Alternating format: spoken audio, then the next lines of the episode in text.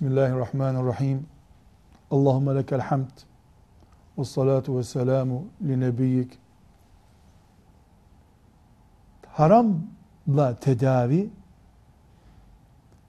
alternatifin tükendiği yerde caizdir. Mümin her şeyden önce sıhhatini korumakla mükelleftir.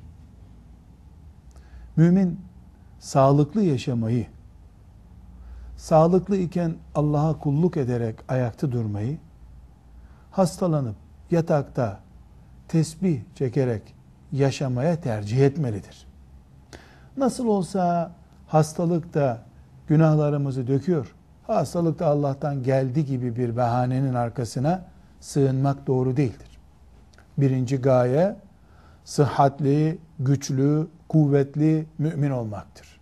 Spor yapan, hareket eden, tuttuğunu kaldıran, sabah namazına çok rahat camiye gidebilen, köpekten korkmayan mümin olmak gerekiyor.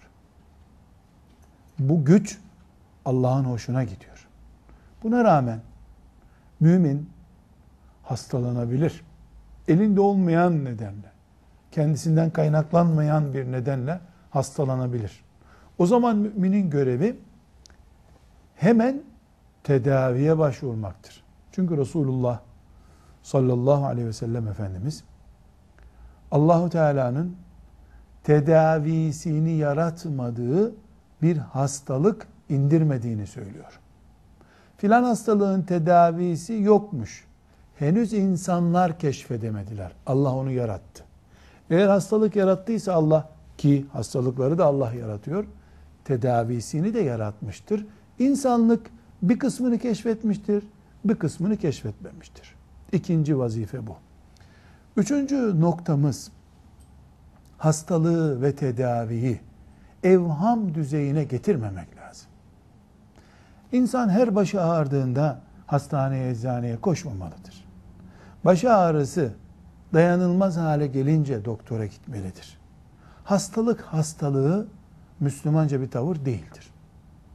Devlet sosyal güvence ile masraf ettirmeden tedavi ettiriyor diye hastaneleri doldurmak bir tür evhamdır.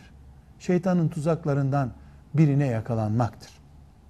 Ufak çizikten dolayı da tetanos tedavisi görmek doğru değildir.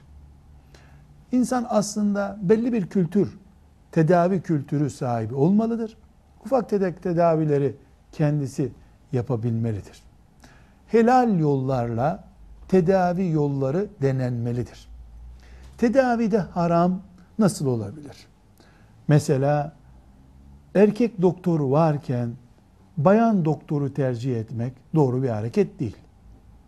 Bayan içinde bayan doktor varken uzman bir doktor, o branşta uzman bir doktor varken e, erkek doktoru tercih etmek doğru değildir.